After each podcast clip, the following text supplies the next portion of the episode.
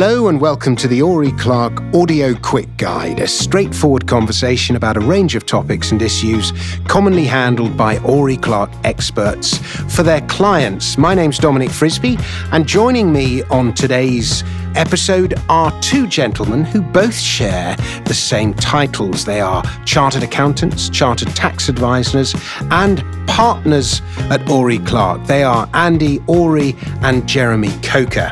And today's hot topic is EIS, Enterprise Investment Scheme. So, Jeremy, why don't you kick us off? What is an enterprise investment scheme? Thank you. Well, the Enterprise Investment Scheme is a scheme which is designed by the government to help smaller, high risk trading companies to raise finance.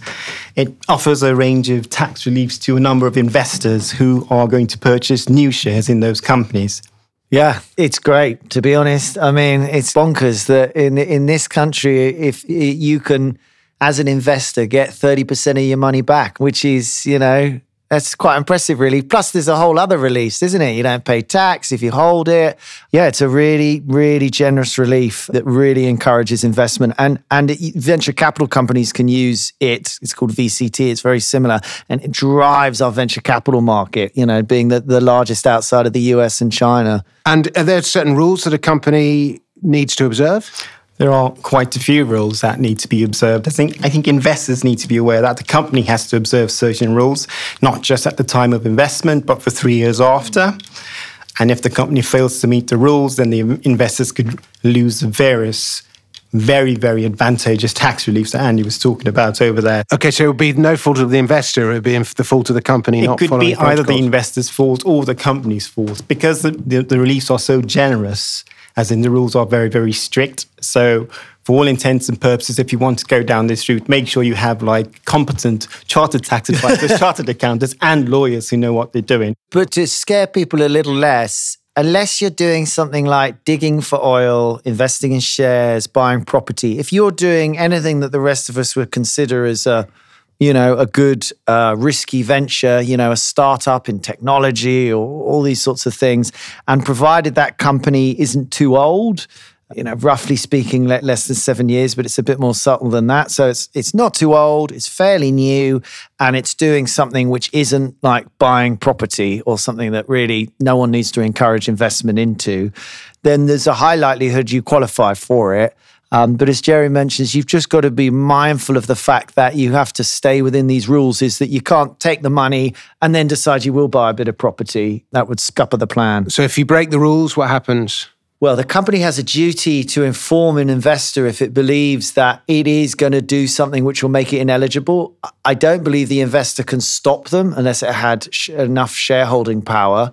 Um, but they lose their tax relief. So the primary tax relief is as an individual, I get a third back. There is a more generous version, I think we may talk about for much smaller amounts of investment that gives you up to a half back. But, you know, I invest, I go to invest some money, I put £50,000 in it, and I'm going to get a third of that back in my tax return, provided I'm paying sufficient tax. Um, that's very generous. Then, if I hold the shares for three years, I will not pay tax when I sell those shares.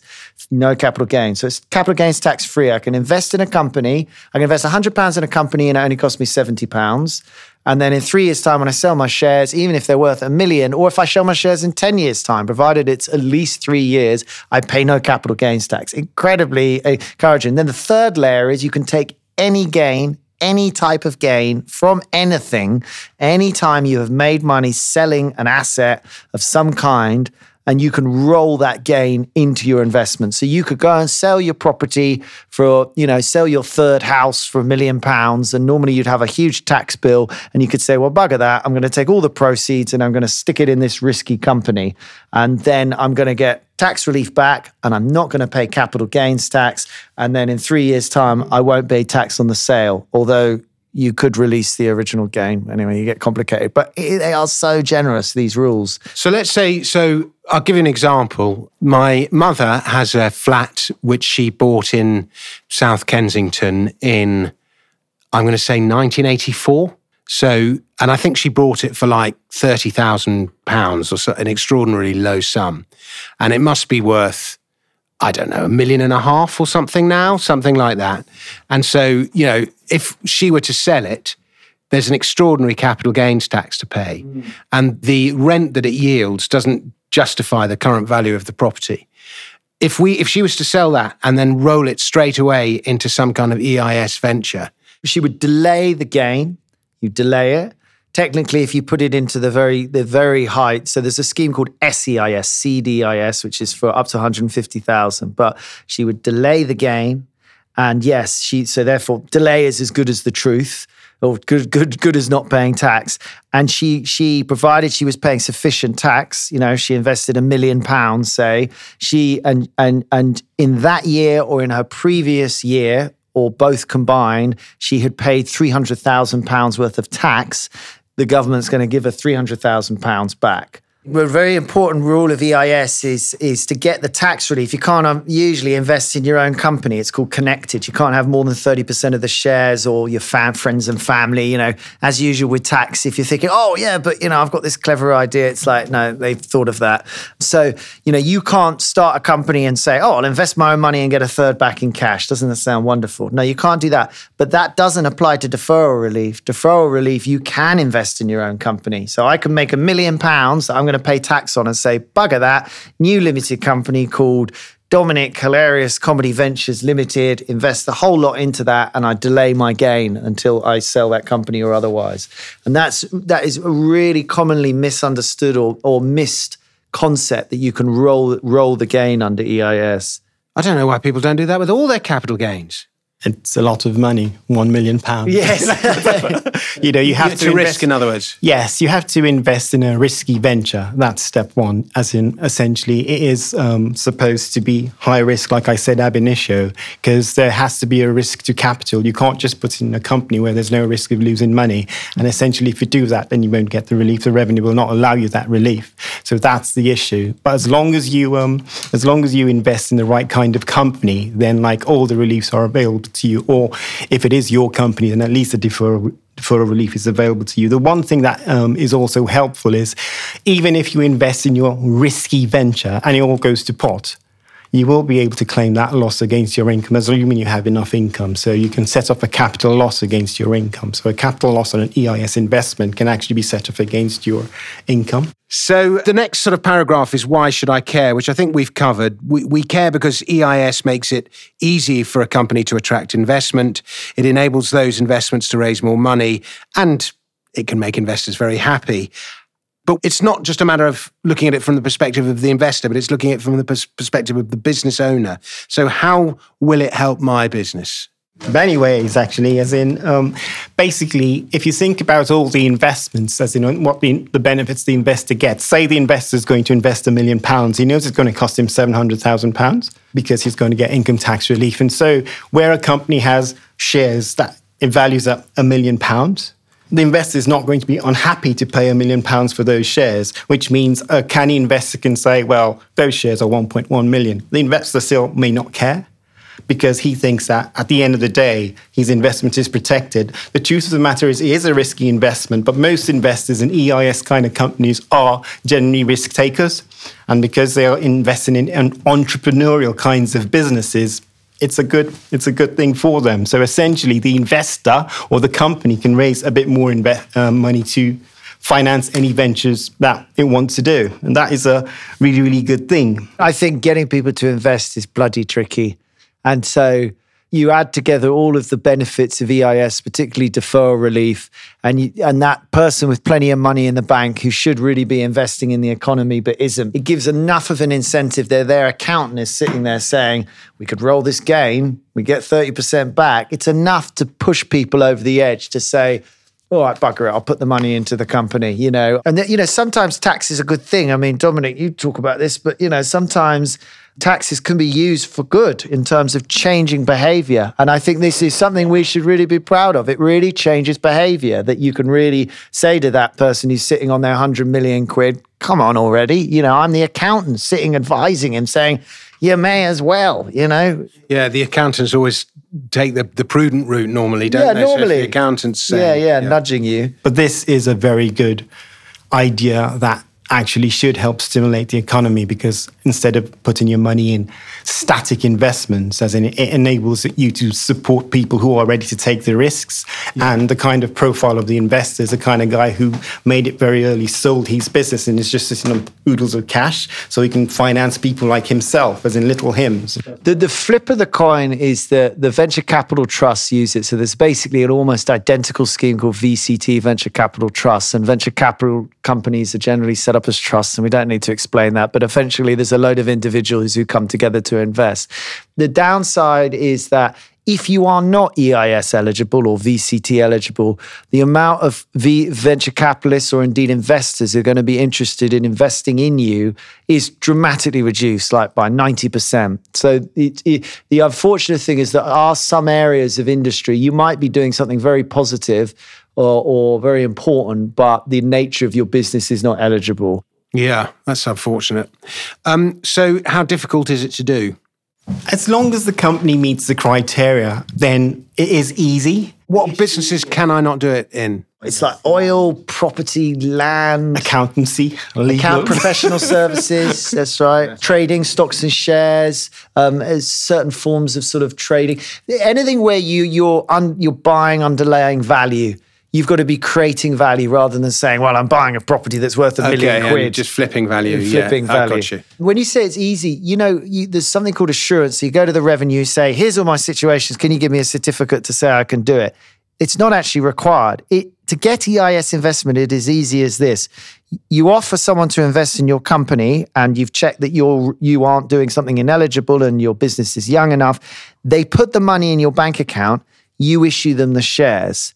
That is basically EIS investment. Then what happens is you effectively send off for a certificate, a sync, couple two page form saying I've had an investment. Can I have a certificate? They send you back a certificate. That's it. I mean, people think they have to register anything. Amazingly, you could do this in the same day if you wanted. You could you could give me cash today, Dominic, into a limited company. I give you the shares and it's done. What you tend to do is go for advanced assurance because some annoying accountant or somewhere along the line is going to say, oh, well, if they got assurance, I'd like to see the assurance, no matter how obvious this company is that it qualifies. So you go for assurance, you write to the revenue, you wait a month, and they say to you, yeah, fine, we think you're eligible. The truth is, the investor themselves can also ask the question, as in, have you actually obtained EIS advance assurance? Because they don't know you from Joe Bloggs. They just know that I can do an EIS investment. So, in order to actually attract that investor, when you say, I've got the sheet of paper saying I've gone to the revenue to say my company qualifies for EIS.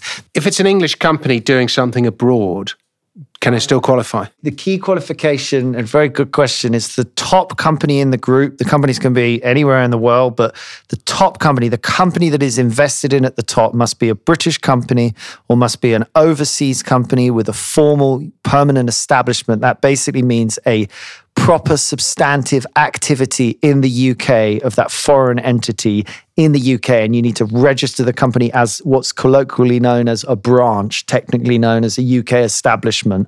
So it doesn't need the top company doesn't even need to be British, but it needs to have an activity of, of a substantive nature in the UK. So the next question is when to do it? As soon as possible, really, because it is, I mean, ab initio when when the investment started as in there, there wasn't any real age requirement for the business. And so because it's such a good thing most people piled into it. And then the revenue thought no it's not really being targeted at like new investment. They want new investment. And so we have effectively a seven year limit. Essentially if you think about it, then as in anybody with any company would say, "Oh, guys, I need some more money to finance. You know, I might as well go for one of these um, venture capital schemes." So they introduced a time limit such that you can only qualify for EIS if effectively your first sale has been within seven years. And it's a very, very funny rule, as in, like, you know, even if you're a new company today and you haven't made a first sale, if you were to buy a business that made a first sale more than seven years ago, you sort of jeopardized your relief. Yeah, you know, so but so it, it is pernickety, but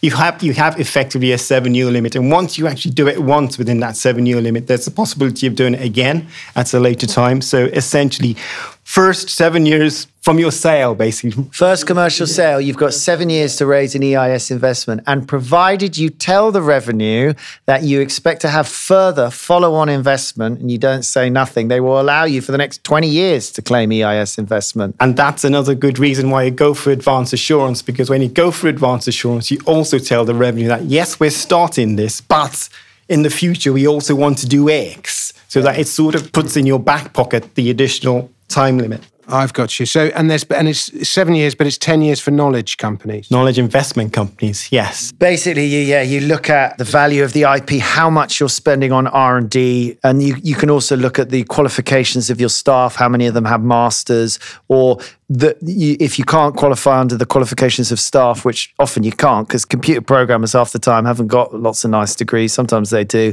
You can also look at the, the, the main source of your income in the future will be the exploitation of IP. But yeah, if you're panicking and thinking, oh, it's year eight, can I qualify? There is perhaps a get out of a 10 year um, window if you can prove your company is particularly knowledge intensive or R&D intensive. And that's a good thing, another good thing, because as we can see, IT and technologically related like investments have actually enabled us to survive this pandemic really mm. you know so to the extent you actually tick boxes that way as in you can actually qualify so i think that's another good thing final thing what are what are the things to watch out for we don't like to talk about bad news, but the thing is, like I said earlier on, you need to get your advices and make, make sure that you're doing it right. Because anything could go wrong, as in the investors could get something wrong, the company could get something wrong. And like you just don't want to do something. If I put it very simply, as, as in sometimes when it goes wrong, it's not the end of the world because, like I said, you have to qualify for the three years. But if within that three years a big company comes and buys you out, the investor loses loses his EIS relief. But does he mind? Because, you know, yes, he has some capital gains to pay, but he gets a lot of money. Do you know what I mean? So it's not as bad as it could be. The key though is the three years, is that just because the money's in the bank and the, the, the investor's got his certificate and he's put it in his tax return and he's had his money back and he's happy and thinking, I'm good. It's the next three years and the activity of that company. And it can do things like buy a subsidiary doing the wrong kind of thing decide that it's going to pivot in a direction which doesn't is in an ineligible activity you know so almost all companies that take eis investment i would say there's moments that you're like whoa whoa whoa, whoa. you know remember eis eis you know so it does restrain it does keep the it forces the company to stay on the track to a great extent that it's set out to the revenue when it started. Three years on the straight and narrow, or else, you know. But then it's party time and into property. yeah, then, no, no employees, no directors, unless you know you have to meet like specific rules, and you can't get EIS if you already have shares in the company. So EIS requires that the shares that are issued are ordinary shares, don't have any preferential treatment. So it's very important. So the company you invest in hasn't given you any preferential treatment. Now that could be they took you out for lunch a lot, they gave you some goods and services. That could make you an ineligible EIS investor. But the key one people cock up is that if the shares you have uh, have any preferential basis over the other shareholders, it's not eligible. So you think, oh, that sounds all right. Well, there's a reverse. Is what happens in a company is you have shares and then you give someone lower class shares. So, you know, the, the economy shares or, you know, while everyone else has business class, you offer them shares that have less rights when you do that, and that's probably one of the, the, most common ways that people cock up their EIS, is that you just made the EIS shares preferential to the now degraded shares and you you you lose it so they just about allow you to have ordinary shares so full rights full right on wind up to capital full right to a dividend these are sort of classic share rights you can remove voting rights for share options for EMI for instance but that that's it so it, it, you know, it's okay. There's being other classes that are better, but it is not okay to make one that is worse. So therefore, you're better. All right. I think that is the EIS well and truly covered. I'm going to read out the top three pieces of advice in regard to EISs. One is get advance assurance. Two, get someone who knows what they're doing to draft the articles. And three, don't use EIS funds for the wrong things. And that is EIS advice from the point of view of the business rather than the investor. And gents, what's the simplest piece of advice people should remember? I repeat, it's make the income tax claim or else you lose a valuable capital gains tax exemption. You can roll a gain into your own company. EIS deferral relief is a separate, they are all separate little reliefs. So EIS deferral relief is a separate relief. So you can invest in your own company and defer gains. And I'm going to get myself a t shirt and it's going to say EIS on it because it's so good. Yes. Ladies and gentlemen, thank you very much for listening. If you want to find out more about anything we've just been talking about, you can find that information in the resource library section at oryclark.com. Jeremy Coker, Andrew Ory, thank you very much for joining me. And if you can't find what you need, I should say, dear listener, send us an email, contact at oryclark.com, and one of our experts will get back to you and tell you everything you need to know. Until the next episode, goodbye.